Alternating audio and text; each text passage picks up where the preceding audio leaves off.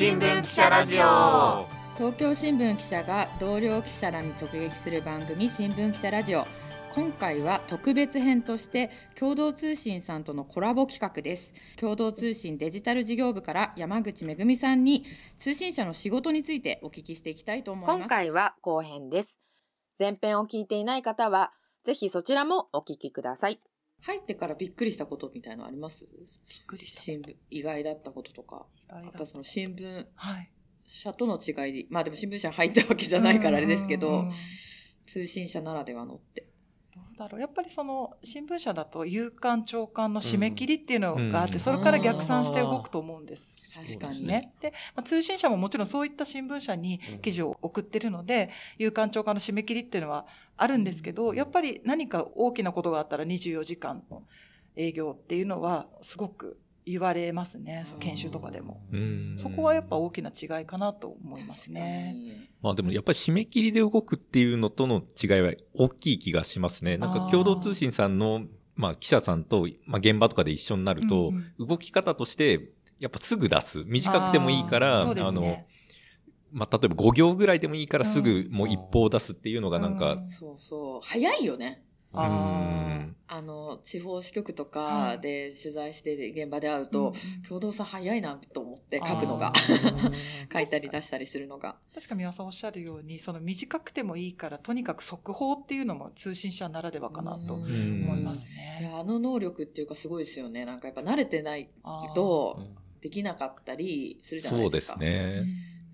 うん、短くてもいいからどんどん追って記事を追加してって差し替えって言うんですけど、うんね、記事を差し替えてって最終形になればいいみたいなそういうあの走り陣立てみたいなイメージですかね。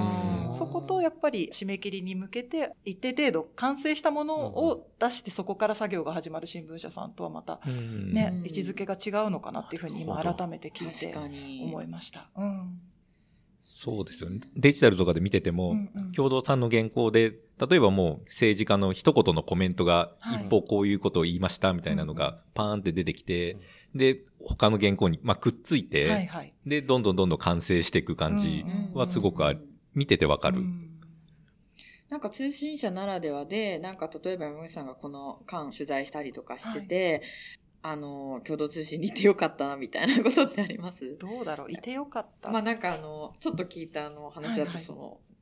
関東の大学生を取材して、まあ九州の新聞に載ったみたいなお話もあった。はいあ、そうですよね。うんうん。あの、関東の学生さん、あの、ちょうど国、安倍晋三さんの国葬の時に、大学生がどういうふうに受け止めてるかみたいなテーマで、あの、首都圏の大学生の男の子を取材して、で、まあ、全国に記事が配信されて、たまたま彼が後から知ったんですけど、鹿児島出身で、はい、あの、現地の地元紙の南日本新聞さんに、その記事が載って、はい、なんかおばあちゃんがとっても喜んだそうで、はい。やっぱその地元紙っていうのはその地域その地域で本当に人々の暮らしに根付いている新聞だなと思うので、なんか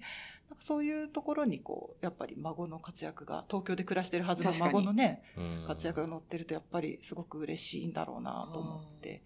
まあちょっとよかったなっていうふうにね、ちなみに取材したやつが、はい、取材した記事が、どこの社のどいつの新聞載ったかってどうやってわかるんですか？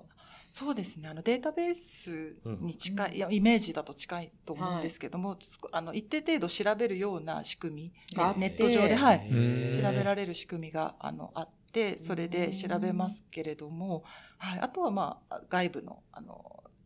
有料データベースとかあの、あ。るのでそういうもので補足して調べたりしますね。それじゃ自分で調べないとわからない。そうですね。あのなかなかはい。そうですそうです。その辺も違いますよね。そうですね。私たちは記事書いて、その知ってるデスクがまあ基本見て、やり取りして、紙面に載るものというかのまあスリがこう来て確認して、で翌朝乗るとかまあもうちょっと先の特集とかだったら先で乗るとかっていう感じなので、まあ、自分の記事がいつ乗るかっていうのはまあ分かるわけじゃないですか、うん、でも知らない間に載ってたってことの全然あるってことですよね。そうですね。その、まあ、いわゆる生ニュースとか、うん、あので言いますけど政治の動きとかそのその次の日に絶対載せなきゃいけないような、うん。あのニュースと少しあの乗る日が遅れてもいいような暇だねって言ったりとか、あのその日付にそこまでとらわれない記事とか、はい、ないろんなパターンがあると思うんですけどあの本当に配信後忘れた頃に掲載されてとかあのそういうことも時々あります。はい、あのまあ共同通信と東京新聞と、えっ、ー、と、今回、まあ、そのコラボ企画ということで、はい、まあ、そもそもの、あの、で、あれは山口さんと私の出会いなわけですけど、はい、で、ジェンダー問題っていうことで、はい、あの、ジェンダーの関係でも、共同通信さん配信の、あの、3月8日の国際女性デーのキャンペーンの時なんかは、東京新聞で共同通信さんの記事を掲載したりして、まあ、うちも、うちで独自のキャンペーンをしたりしてっていうことでやってきてるんですけど、うんうん、なんかそういう意味での、その、まあ、連携というか、まあ、私なんかはその社会部の記者で、まあ、ジェンダー問題を取材している身としては、はい、共同通信さんがこれだけ力を入れて国際女性デーのキャンペーン報道してくれると、すごいありがたいっていうのがあって、そこに山口さんもかかってんですよね。はい、そうです、そうです。あの、今年で2年目になるんですけど、はい、あの、もともと世界、世界でというか国際、ジェンダーギャップ指数といって、はいはい、あの世界のあの中で各国がどれぐらいジェンダー平等がなされているのかっていうのをあの数字で可視化するような取り組みがありまして、はい、それの、まあ、47都道府県版っていうのを、うん、まあ、共同通信が事務局になって、うん、あの政治学者の方々と一緒にあの算出を去年から始めまして今年が2年目です。でそういったデータを自分たちだけであの持ってるだけじゃなくて全国の地元紙さんにも事前に提供して、うん、で一緒にその共同はその都道府県の全般的なことをまずお知らせして、うん、地元紙さんはそれぞれの地域のことを深掘りしてあの一緒にやっていきましょうというような形のキャンペーンをあの3月8日を基準点として、うん、まあ、1か月ぐらい、はい、はい、やっています。あれもう大変だなと思ってとあの都道府県版のジェンダーギャップ数、絶対出すの大変だなだろうなと思いながら見てたんですけど、政治とか行政とかジャンルごとにあの例えば何でしょう農協の女性の数とか、うんあの元になる30ぐらいの国のデータを、うん、国とかあの行政の公的なデータを出してきて、はい、で統計学の専門家が、あの本番のジェンダーギャップ指数と、まあ、かなりほほぼ同じやり方で算出していて、うん、そのデータがかなり大量になるのでそうですよね。そうなんです結構はいであと山口さんが書かれた記事で私は今回一番、はい、あのなんていうか印象残ったのが、はい、あのジェンダー平等全国1位は2年連続でまさかの鳥取県庁っていうあの、はい、長い記事があって、これも関連の記事関連ですよね取材の。えっと、都道府行政のあのジェンダー指数のその、まあ、1位一番ジェンダー平等ぶりがいいよっていうのが、はい鳥取だったんですよ。で、しかも2年連続鳥取県で、こういうのって、まあ、首都圏とか都市部の方が有利なんじゃないかなっていうふうに私思ったのに、なんで鳥取なんだろうって、同じふうに思う人もいるかなと思って、ちょっと深掘りした解説記事みたいな感じで。いや、これあの、すごい、なかなかあの、私はなんかすごい励まされたと同時に、はい、これあの、副題というかそのタイトルが秘密は元知事が、はい、えー、30年前に始めた種まきにあったってあってて、はい。はい、30年前からかと思って、今からやっても30年後かっていう同時になんか、わーとも思ったんですよね。でも逆に言えば変わるってことじゃないですか。いや、もちろんそう。で、いや、すごいなと思ったんですけど、鳥取県のね、元知事そうですね、はい、30年前にあのからの歴史があるっていう話で、うん、あの片山義弘さんっていう知事さんがいて、でその方が、まあ、あの霞が関の官僚だったので、うん、あの部長時代から出向でもともと知事になる前から部長で出向で行っていて、うん、その時から人事制度を少しずつ変えていったりとか、あの女性に物を頼みたくないっておじさんが多くって秘書秘書のセクションに女性がいると、一部女性がいるとあの女性,、まあ、女性しかいないと出出直すわとか言って男の方がそうそう。っていうこともあったりしてだったらもう全員女性にしちゃおうよとか、そういうふうに片山さんがコツコツいろんなことを変えていった結果今あの、それがまあ花開いて、あの、行政のジェンダー平等1位が鳥取だったよっていう種明かしをするような記事なので、ぜひ読んでいただければこれ結構反響もあったですよね。そうですね。なんかツイッターとかで、あの、いろんな方が拡散していただいて、あの、そういう意味でもありがたいなっていうふうに思いました。それは共同さんが、あの、47都道府県のジェンダーギャップの可視化したから分かったことですよね。まあそうですね。その、まあ、ランクが、付けがいいのか悪いのかは別にして、あの、一定程度数値として出してみたからこそ、あの、だ、そういうふうな結果になったのかなと。しかも2年連続っていうことは、なんかあるぞってやっぱ思いますよね。そうですよね。でもここのところね共同通信さんはその国際女性デーに向けての、はい、あのジェンダー平等のキャンペーンがすごい力を入れてらっしゃって、うん、それは結構共同さんも中でいろいろ変革があるってことなんですかね。そうですね。まあ、共同って、まあ、えっと、一応、設立1945年っていうふうにあのなってるんですけども、はい、まあ、78年歴史があるっていう中で、今、社会部長が初めて歴史、まあ、歴史上初めて女性の社会部長でして、まあ、その方のその推進力っていうのも大きいかなというふうに思いますね。まあ、何をニュースとしてなあの記者を使ってどういうふうに報じていくかっていう時に、やっぱその意思決定層に男の人ばっかりだとジェンダーは後回しってこれまでなってきたと思うので、正直なところ。その辺もあの変化かなと個人的には思いますね。まあ、私もジェンダー関係の取材をしていて、うん、えっ、ー、と、まあ、共同通信さんの配信会の方でもちょっと話しましたけど、メディア自体がまだまだ男性社会だなと思うところがあるので、あの、共同通信さんのそういう大きいキャンペーンも通してですけど、東京新聞自体もやっぱり変わらなきゃと思うし、あの、変えていきたいという勝手な思いもありつつ書いてますね、記事を。そう。かなかね、難しいですよね。そうですね。やっぱり判断するデスクだったりとか部長とかの一つで、まあ、記事の内容だったりとか取材点も変わってきちゃうと思うんですよね。例えば扱いだって、じゃあこれ一面にしようとかも、まあその意思決定層の、まあ、判断一つでいろいろ変わるんで、やっぱりそういうムーブメントが起こってこれば起こるほど、やっぱり大きく扱おうって思う人も増えるだろうし、まあそういうちょっとジェンダーに遅れてるメディアの人たちには、ぜひ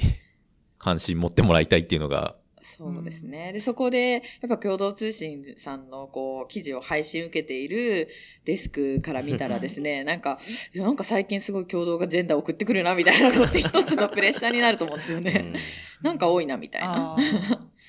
確かに。なので、すごい、あの、私なんかはありがたいなと思いつつ、あの、おら同じ文脈で LGBT とかも、はい、結構、あの、最近、共同さんも送ってくるので、そういうのをね、デスクから見たら、うん、なんか、私の勝手な趣味、はい、とか、あの、じゃないんだぞっていうことになるので、確かにともすればなんかやりたいからやってるだけみたいに思われがちかもしれないですよね LGBT の。なかなか政治課題とか社会課題って捉えられまだまだ慣れてないところがあって、うん、そういう意味では、そのメディアのこう垣根を越えてやれると、すごい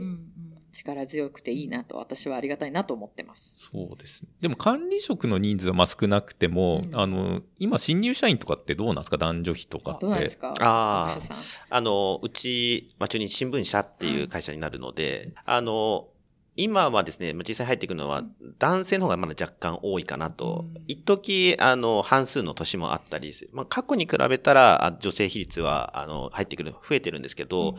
半分を超えてるかと言われると、正直まだ男性の方が若干多いなという部分はあります。昨年私、新人研修のなんかアドバイザーみたいなのやったんですけど、その時半々に近かったと思うんですよね。そうですね。半々に近いぐらいですね。ねすごい多い印象でした。一回女性が多かった年、まあ半々か一人か二人ぐらいちょっと多かったっていう時もあるんですけども。なんか私もちょっとあの聞いた話だとかなり、私の時は女性が3割とか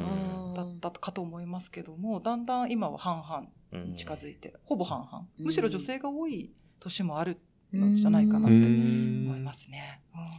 まあ、そんな感じで結構東京新聞と共同通信さんと関わりもありはい、ありつつ、はい、記者レベルでもこういうあの、まあ、雑談というかお声がけいただいたんで今回のコラボも実現したということなんで、まあ、今後もなんか、そうですね、ぜひ、うん